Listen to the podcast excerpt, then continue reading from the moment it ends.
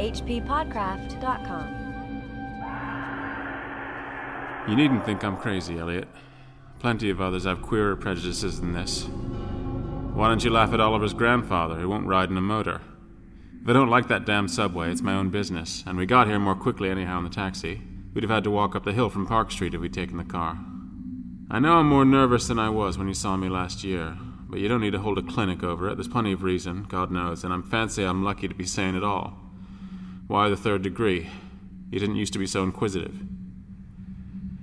Well, if you must hear it, I don't know why you shouldn't. Maybe you ought to, anyhow, for you kept writing me like a grieved parent when you heard I'd begun to cut the art club and keep away from Pickman. Now that he's disappeared, I go around to the club once in a while, but my nerves aren't what they were.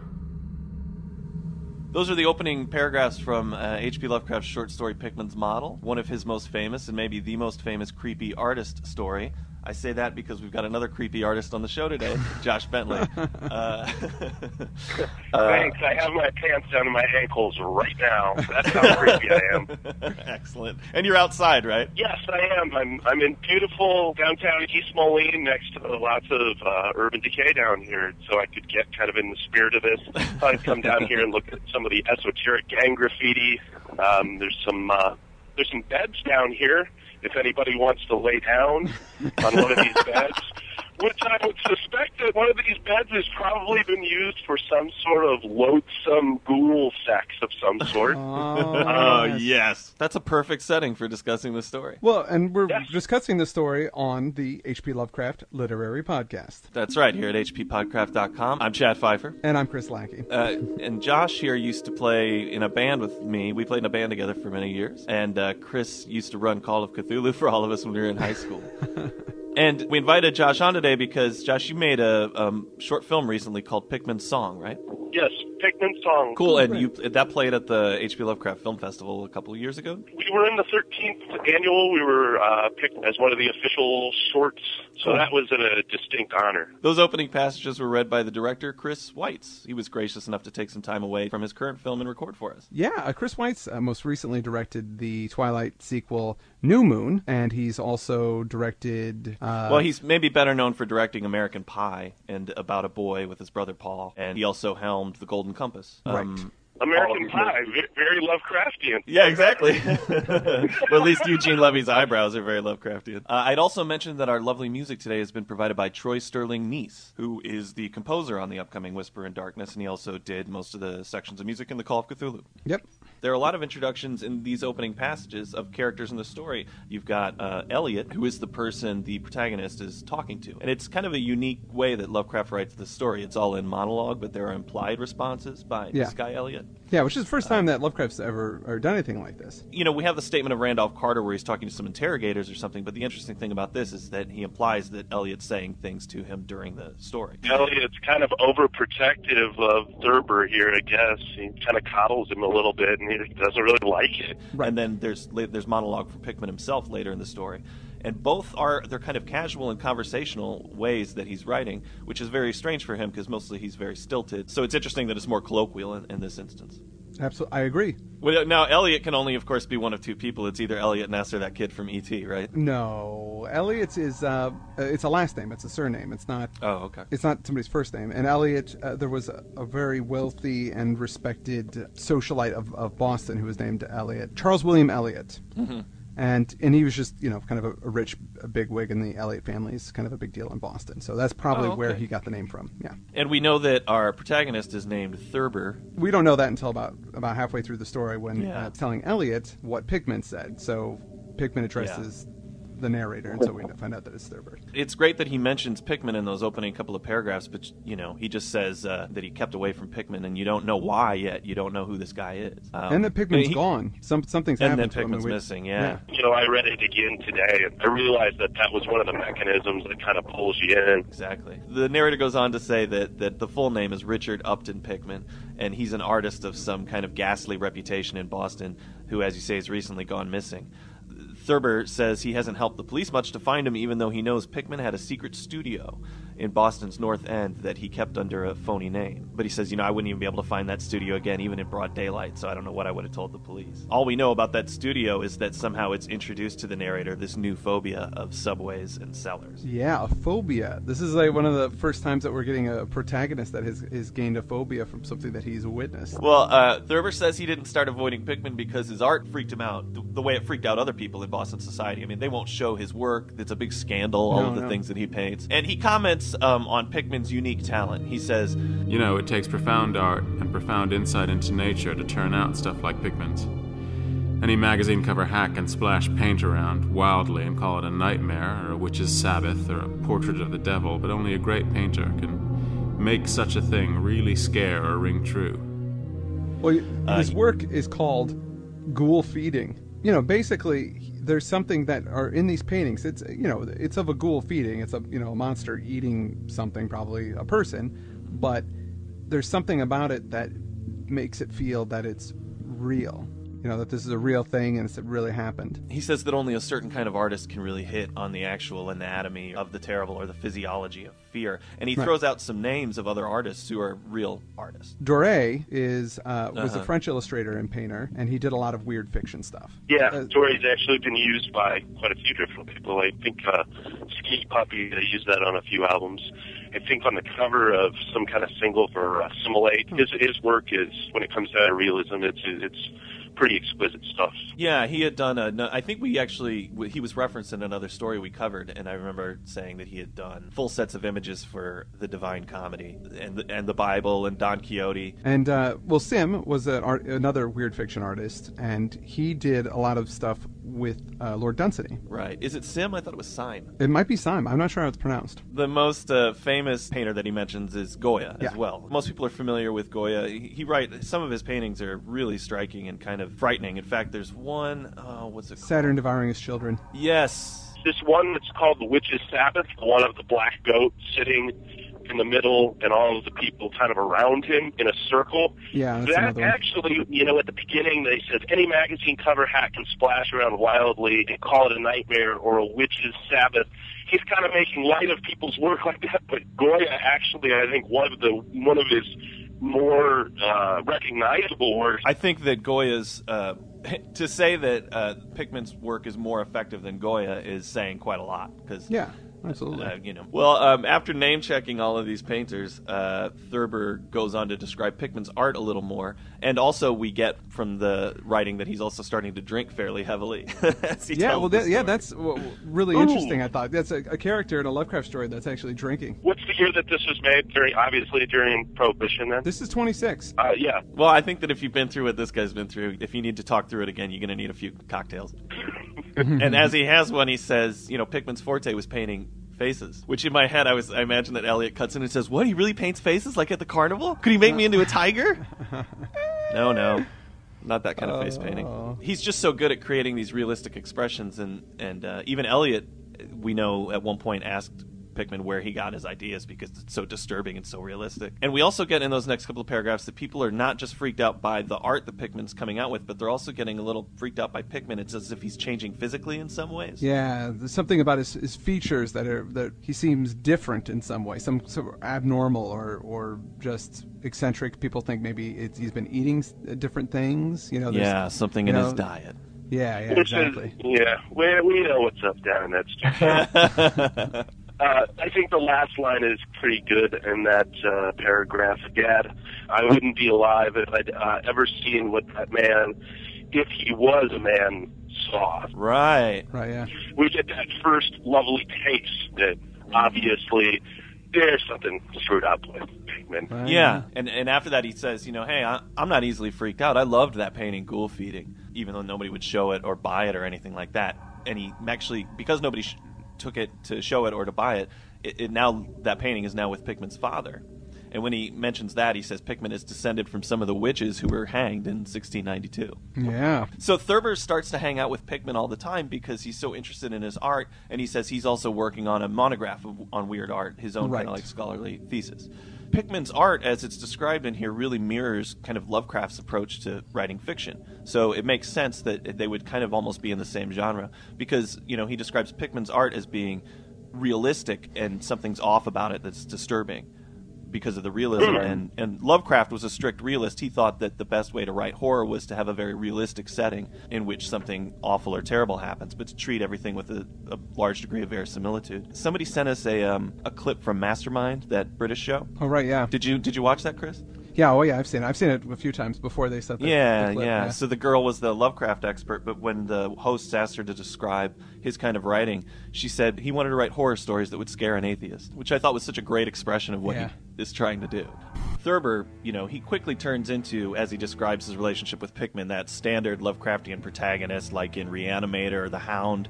He sort of worships at the feet of this total creep and is compelled Right. to see the depths of his depravity, you know. but Pickman's into it, you know. He likes having somebody around to talk to, I think yeah, of course. so somebody he can rant at. And uh, at this point in the story, Pickman actually kind of begins to take over the narrative a bit, talking about how he thinks an artist has to really live in a in the North End if they want to really experience life. Back Bay Boston isn't anything yet because it's not had the time to pick up memories and attract local Exactly. spirits. Is that what Yes. you're He talks about how the that part of the city like grew up generation after generation. It it wasn't designed. He says, I can show you houses that have stood two centuries and a half or more, houses that have witnessed what would make a modern house crumble into powder. What do moderns know of life and the forces behind it? You call the Salem witchcraft a delusion. But I'll wager my four times great grandmother could have told you things. They hanged her on Gallows Hill, with Cotton Mather looking sanctimoniously on. Mather, damn him, was afraid somebody might succeed in kicking free of this accursed cage of monotony. I wish someone had laid a spell on him or sucked his blood in the night. I think that, that that whole passage just has so much wrapped up into it and kind of really lets you in, look in not only a story but on Lovecraft himself and what he was thinking. "Oh sure, you know Lovecraft hates monotony. You know he hates it. He hates like the little things that you have to do every day in, in life. He hates doing the dishes. He hates sweeping the floor. It's almost like he thinks, you know, our ancestors were always being chased by monsters. Like that's what we're supposed to be doing." Bring on the monsters, man! I'm sick of doing this shit. yeah, exactly. On a side on a side note, this is a, a common misconception about about Cotton Mather is he actually wasn't directly involved with the witch trials. After the fact, he wrote about it and said that you know that these things happened, that these girls were you know there were witches and there were witchcraft that was affecting them. But he wrote a letter while the trials were going on to the judges where he was trying he was advising them against using spectral evidence, which is you know what those girls are saying. I can see that she's a witch and she's torturing me and all that stuff. Something that can ob- Yeah. can never be proven. And he re- also recommended the release of confessed criminals. Like he thought that they should just should be, you know, they shouldn't go to jail or anything like that. Uh-huh. And after the fact, he wrote about it because those people were dead and there was much, and he wanted to, you know, keep the church going. But at the time, he wasn't really that. In comparison, he's not that bad of a guy. Yeah. And you know, I did want to say that I did use um, spectral evidence to get out of a traffic ticket once. How did that work? no, it, well, it's quite easy. The, the the police officer had brought a demon with to court, and it, I, I don't want to get into all this. It's kind of wrapped up in civil lit- litigation right now. yeah, yeah. I'm not an attorney. Yeah. so the North End. I, I don't know Boston too well, but I know that at the time that this was written, the North End was kind of considered a slum, right? I, I think now it's Little Italy in Boston, but it, that this is where all of the immigrants were mostly living. Well, Lovecraft actually did spend a lot of time in that in that area uh, of Boston, Uh-huh. just just in his visits and travels. And when he writes about it, it's pretty accurate stuff. It is kind of strange though. Uh, a couple years after he wrote this story, he went back to Boston, and the whole area had been demolished. It was being uh, new buildings and things were being built over there. So even in Lovecraft's time, it's it changed. It wasn't like that anymore. They made it more grid-like because it was you know the organic nature of how a town grows. They were trying Yeah. to modernize it in 1930. Well, that's sort of what Pickman is complaining about at this portion of the story. He goes on to say that the North End, you know, it used to there used to be a set of tunnels that connected all the houses in the graveyard and the sea together. And that workmen, as they're rebuilding it constantly and knocking things down, they keep uncovering secrets down there. All sorts of uh, folks who practice crazy rites in their basements and their cellars. Yeah. Pickman says, you know, those were the days. we could drink blood in the basement without reproach. Well- well, these people are obviously able to, to scoot around and not be seen, and that was th- these tunnels Right. that connected them. They could do whatever kind of nefarious things they wanted to get involved with. I would think Exactly. typically bootlegging would be a, a big deal at this time, but it doesn't even come up in Lovecraft's story at all. Pickman says these days people are so easily shocked by a painting, but back then, you know, they really had more of an appreciation for the, the dark things in life. And he gets a little into his own art aesthetic. He says, Yes, Thurber, I decided long ago that one must paint terror as well as beauty from life, so I did some exploring in places where I had reason to know terror lives. I've got a place that I don't believe three living Nordic men besides myself have ever seen. It isn't so very far from the elevated as distance goes, but it's centuries away as the soul goes. so he's got a little uh, secret studio. Yes. And that's where the magic happens. It's this little shack in the rundown North End. He's got it under a fake name, and he says he paints in the basement there. He, he wants to take Thurber, and Thurber's really excited. Oh, yeah, he know, dude, to he's- see the studio. Yeah, he's I spazzing mean, out. it, it's almost like if George Clooney invited me out to his villa. You know, wouldn't that be awesome? Uh, sure. Yeah, that'd be great. Yeah, yeah. You don't you don't daydream about that? No. Pickman and Thurber get together, they grab a cab, they get the elevated, and around midnight they embark down the waterfront past Constitution Wharf. Uh, and Pickman leads him down what he calls the oldest and dirtiest alley he'd ever seen. and it's it's lined by these old, old houses. They make some other strange turns, and then Pickman gets out a flashlight. It's so dark, and he takes him through a worm-eaten door into this tenement building. I love that throughout the story, Thurber is always reasserting how tough he is. You know, here he says, "I'm what the man in the street would call hard-boiled."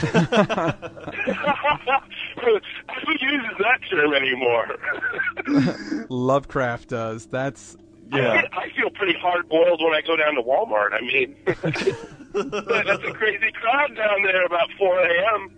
But uh, yeah, that's actually setting all silliness aside. That was another part that pulled me in on this story. You know, my mind just was able to kind of wander the the maze and the labyrinth of all these crooked alleys and you know I don't know if this is what Lovecraft was trying to get at with this but it really felt like to me that he was talking about the, the maze and the labyrinth of the human mind. They were going to the epicenter of that, you know, which, or the center there of the darkness, which is which is Pickman's studio in the end.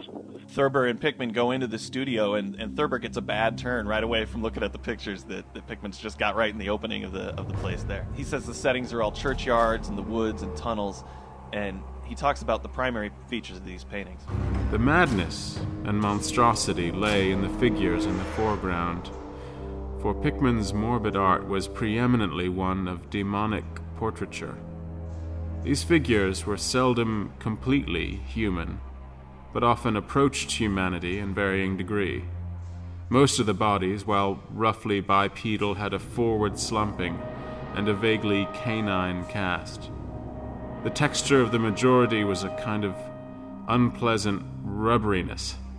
Ugh, I can see them now. Their occupations. Well, don't ask me to be too precise. They were usually feeding. I won't say on what. They were sometimes shown in groups in cemeteries or underground passages, and often appeared to be in battle over their prey, or rather their treasure trove. Occasionally, the things were shown leaping through open windows at night, or squatting on the chests of sleepers, worrying at their throats. One canvas showed a ring of them baying about a hanged witch on Gallows Hill, whose dead face held a close kinship to theirs. Ooh creepy. Yikes! Yeah, that is some very cool stuff. Yeah, this is the kind of stuff that really sells the story. I mean, in fact, I I would argue that this part is almost the highlight of the story. You know, this this section Uh-huh. here because it's the most interesting and the most provocative. And um, without ruining too much, I feel like the end kind of lets it down a little bit. Huh. Okay. Yeah. Well, I we'll, we'll get there. Okay. I do want to say that normally I don't do this, but when I put together the reading of that paragraph, I did take a sentence out. And it's because it's such a great, striking paragraph and it brings so much mood and creepiness. I didn't want to leave this in here because I thought it would throw it off. The sentence is And what damnable expressiveness Pickman sometimes gave the sightless faces of this charnel booty. now, I know what he means, you know, the treasures of the dead, but it made me. Total booty. I know. It made me laugh. So if I ever open a dance club, that's what it's totally going to be called. Charnel Charnel, booty. booty. Total booty, y'all. There's Th- as Thurber goes on to describe the horrific faces in the paintings, in the story he starts hitting the decanter a little harder. He's still drinking, and uh, he talks about this one painting called "The Lesson."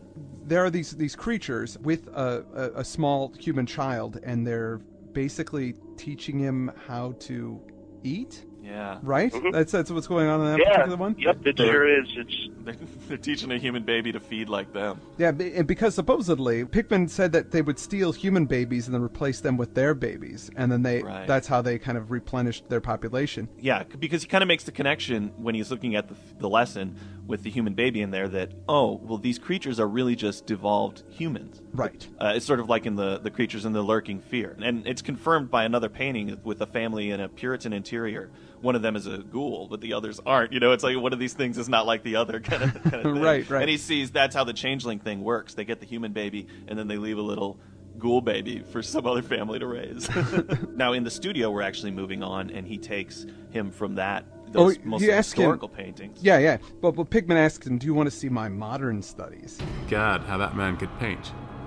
There was a study called Subway Accident, in which a flock of the vile things were clambering up from some unknown catacomb through a crack in the floor of the Boylston Street subway and attacking a crowd of people on the platform. Another showed a dance on Copp's Hill among the tombs with the background of today. Then there were any number of cellar views with monsters creeping in through holes and rifts in the masonry and grinning as they squatted behind barrels or furnaces and waited for their first victim to descend the stairs.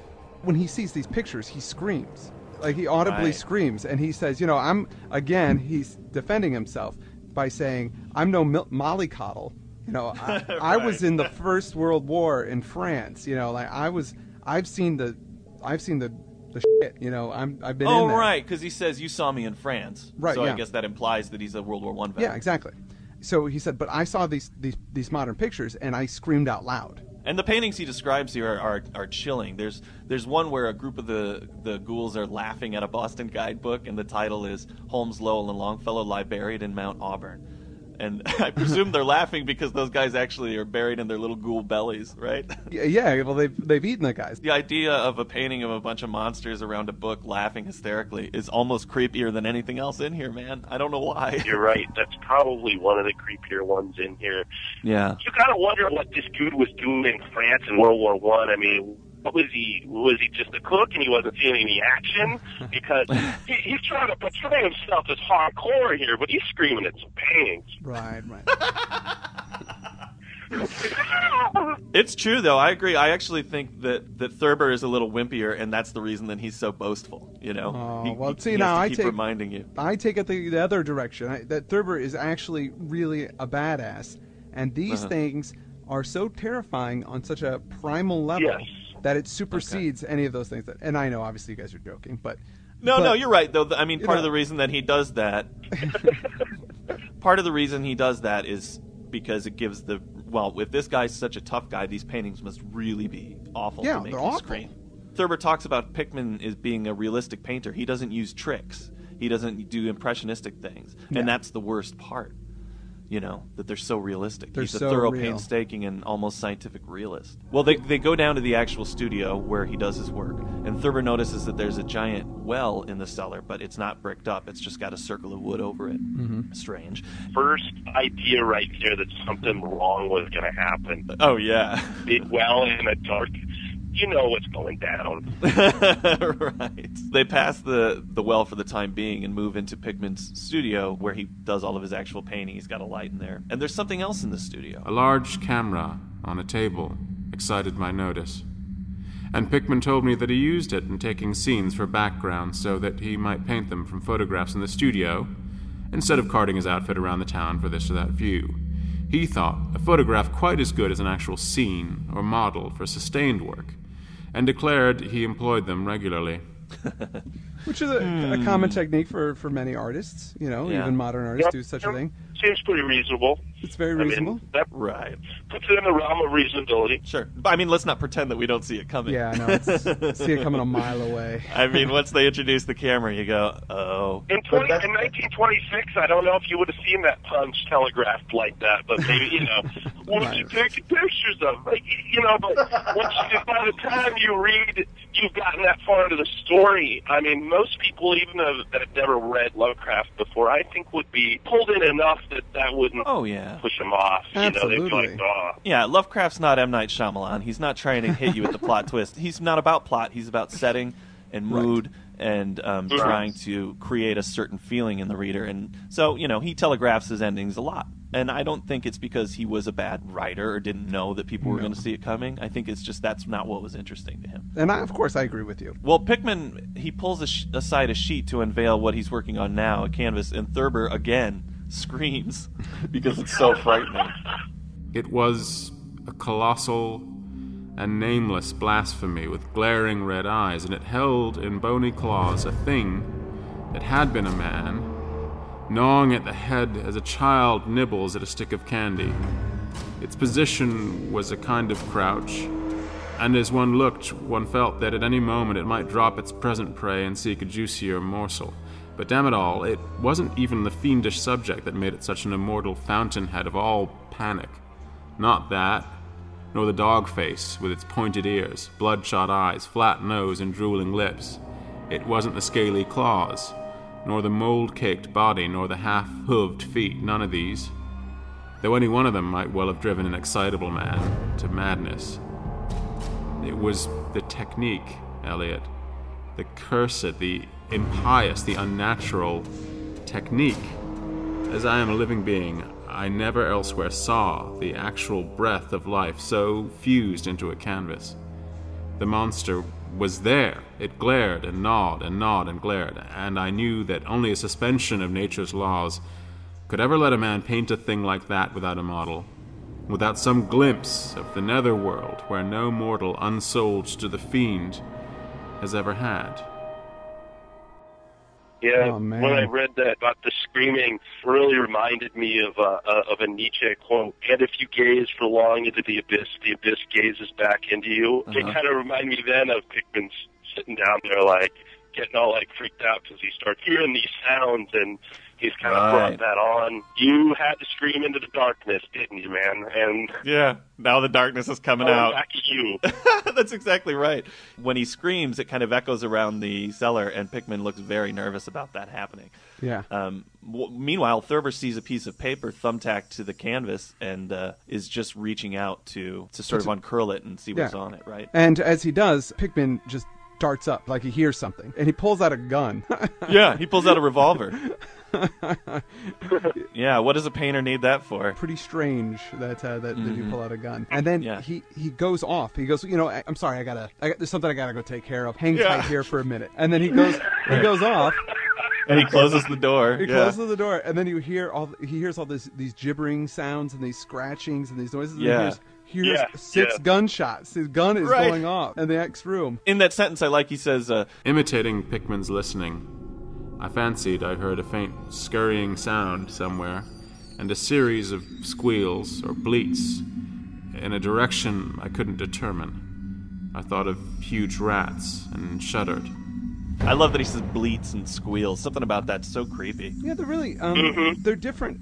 I mean, they're different words to describe these sounds. You know, like they're not common, so it really gives it sort of an alien effect. On top of all the bleeding and gibbering, he also heard some clatter like wood on stone Uh-huh. before those shots got fired. So it seems like maybe those rats were coming out of the well in there, maybe. Uh huh. Yeah. Yeah. Um, it's also funny when he he mentions him shooting the weapon. He says he shot it in, in the air, maybe like a lion tamer. Right, but he says he's al- also fired all six shots, which is very Yeah, reminded me of of um, uh, Herbert West. Remember, there's the part where you know where, where Her- Her- Herbert shoots that the guy you know Mm-hmm. 6 times. When one bullet would have sufficed, you know, he Right. you know fired the six. Six And shots so by midnight, I think was Yeah, the name uh-huh. of that chapter. Yeah. I thought that was interesting that Lovecraft uh, brings that back again. But Mm-hmm. anyway, so Pickman comes back in and he's got a smoking gun and he goes, "Boy, I wonder Yeah. what them rats have been eating."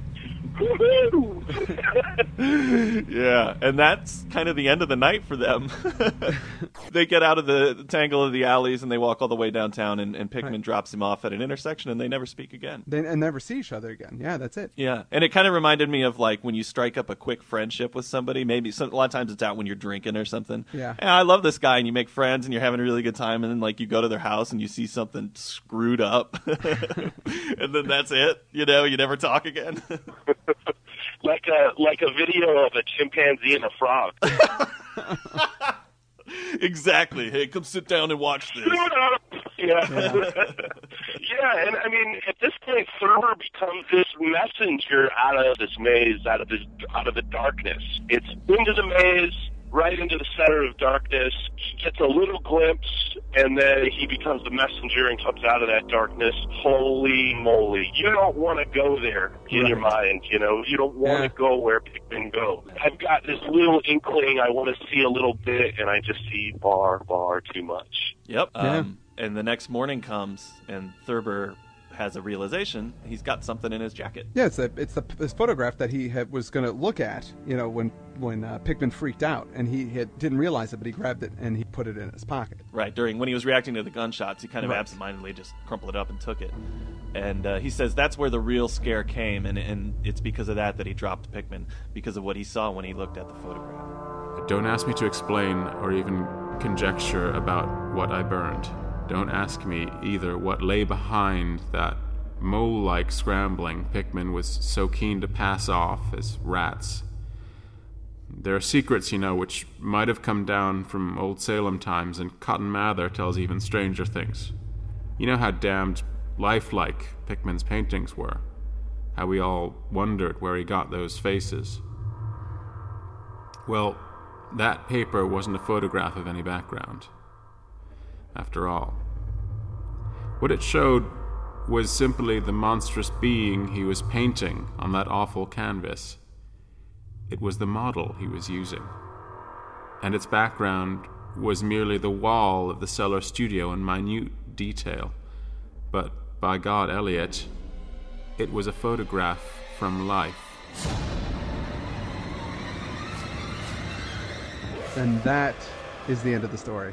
What do you guys think? What do you think about the story? Well, it's one of my, it's one of my favorites. Reading this, I forgot how it's it's actually very similar in a way to uh, music of Erich Zann, where they talk about Yes. how his music is different than than everybody else's music. That there's something to it. It's also got that slum setting. Right, yeah, that's also kind of this tucked away place where this artist is, you know, honing his craft in, in seclusion and away from everybody else. And, and I think Music of Erich Zann was a little bit just better. Like it was a little better written and really captured that that mood and that otherworldliness and how there was something special about it. But this story, I I mean, there are there's some really amazing passages in it and some really cool stuff. But as a whole, I feel like it's just kind of a, a different version of the music of Erich Zann. I think probably Erich Zann is a better literary piece, but this is far more accessible. You know, when I when I uh, want to recommend Lovecraft to somebody, this is a great story for them to read to get I, into it. Because you know what? I agree with you. I do. You know, I I, re- I reread this, you know, a couple actually about two weeks ago, and then I thought I'd even refamiliarize myself today, and I, I really still find this to be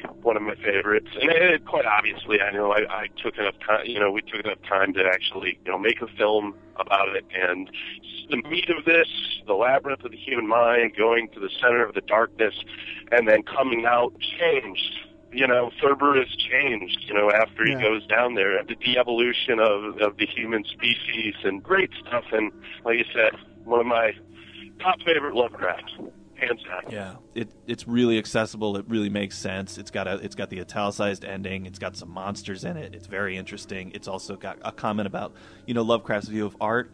It's got all of those things, and Yeah. um, it's just very compelling. It's fun, and it's it's just a quick read. Good stuff. Uh, th- there was one little interesting side note, and then I don't, I don't know if I'm. This is a spoiler alert. Uh, Pickman shows up again in another of Lovecraft's stories. Oh, that's right. He does, and he's a ghoul, I believe, right? Yeah, he he he uh, goes through the transformation, and he himself becomes a ghoul, and we find that out in the Dream Quest of Unknown Kadath, which is going to be pretty soon. We're we're coming very close to that. Um, there have been lots of other adaptations. I think there's a Night Gallery episode, right, Chris? You, right, you yeah. watched it, didn't you? It's pretty. It's it's not bad. The first part of it, Thurber is is a woman, so it kind of mm-hmm. gives it a little bit of an interesting dynamic. And basically, Pickman's teaching like kind of these rich housewives how to paint, and she sees one of his you know paintings, and it's pretty interesting in the be. But the end of it, there's a dude in a really crappy rubber costume that may fight, and yeah, Yeah, it's- yeah, that's it's- it's that's not- the inevitability of it all, isn't it? yeah. That's delicious. Exactly. And I know that there are lots of artists who actually have taken on these different settings and, and uh, Oh actually yeah, tried to versions of these paintings that are described in in the story. Yeah, and I, you know, if uh, if if listeners know about any of those or they have any art or anything like that that they could send to us, please send it because I don't know where to find a lot of that stuff, but I know that plenty of, of illustrators and artists have done that stuff. That is something that has been going on collaboratively uh, with my wife, who was actually in on doing all of the the, the ghoulish special effects in Pickman's song, where we were working on a Richard Upton Pickman kind of gallery, and some of these paintings eventually are going to be uh, available for sale and stuff. But I'd be happy to send you some some of the work that's been done because I think Yeah, please do. I've seen some of those; They're- they're really good. We'll send us some uh, some stills of the paintings so we can put them up in the in the notes. oh, absolutely. Yeah, quickly, I just wanted to, to get some minor facts out about this story. It was written in September of 1926 and published in Weird Tales in October of that same year. So it got a pretty quick turnaround. And Oh, good. Pickman's, Mo- or Pickman's Model is one of Lovecraft's uh, few stories that was actually anthologized in, while he was alive. It was in this book called By Daylight Only that came out in 1929. It was reprinted in Not at Night Omnibus, which came out in uh, 31, I think. 31 or 32. Okay. So yeah, this story actually was published in a book while Lovecraft was still alive. Great. Pickman shows up in uh, in Stephen King's It. He's a minor character in a scene in there. Oh, I didn't realize that. Yeah, there's a they flash back to a bar fight that happened in the 20s, and Pickman's at the bar for some reason. You know, it's just Stephen King's nod to uh, Lovecraft. One last thing before we wrap up the show here. A lot of people have been asking us if we're going to ever do full story readings of, That's right. you know, Lovecraft's work instead of just excerpts. And uh, we are going to do that. We're um, we're going to start w- at the end rather than the beginning, as we have been doing on the podcast. We're gonna we're gonna do an audio recording of Lovecraft's last story, "The Haunter of the Dark." Cool. And, uh, and instead of g- going about this uh, the normal of publishing it and putting it on a a DVD or a CD, we're going to uh, release it after a ransom has been paid. That's right. so basically, it'll be uh, a full recording of the story. Andrew Leman's going to be doing it. It'll have the full treatment with effects and music. And when as soon as we raise one thousand dollars, we're going to release it to the public for anybody Yep. to own. So if you be- make a donation in any denomination, we'll take it. And once Yes. we get, we'll keep updating folks on the site. And once we get up to a grand, you got the Haunter of the Dark in your hot little hand. So, um, so that's we're, we're going to try this out. Hopefully, this is going to be uh, easier and more accessible than you know. Our our CDs did very well, but we only made a certain amount of them. So, hopefully, this Yeah. is something that people are, are really clamoring for. Again, it's Andrew Leman's going to be doing the reading, and he is phenomenal. And uh, folks, if you do make a, a, a donation and you haven't donated before, we'll be happy to send you a link to our first soundtrack CD as a little bonus. So you know you can get some music and then you can get the reading eventually. I want to thank uh, Josh for being a guest today. We we had a really good time talking to you, and uh, I thought you had some really good insights into the story. Yeah, thanks, man. It was really good having you on the show. I'm going to go back to my ghoul mattresses over here next to this old municipal building and roll around for a little while. this is great, man. I, I'll do a quick plug. You can see the trailer for Pickman song. It will be released on DVD. Um, I was hoping to do it in October. Excellent. Well, uh, s- send us the link to the trailer and we'll put it up. I want to thank uh, Troy Sterling Nies for providing such excellent music for us today. Thanks, Troy. Always always a pleasure to have you on. Uh, I also want to thank our awesome guest reader, uh, talented film director and producer Chris Weitz. Thank you for taking the time out and reading for us. Chris is working on. Uh, he's finishing up his new film, The Gardener. Yep. Um, and they were editing it this weekend, so we appreciate Chris taking the time out from The Gardener to help us with that. And everybody should go see that when it comes out next year. Uh, with that, I am Chris Lackey, I'm Chad Fifer And uh, Josh Bentley. and this has been the HP Lovecraft Literary Podcast. at hppodcraft.com. hppodcraft.com.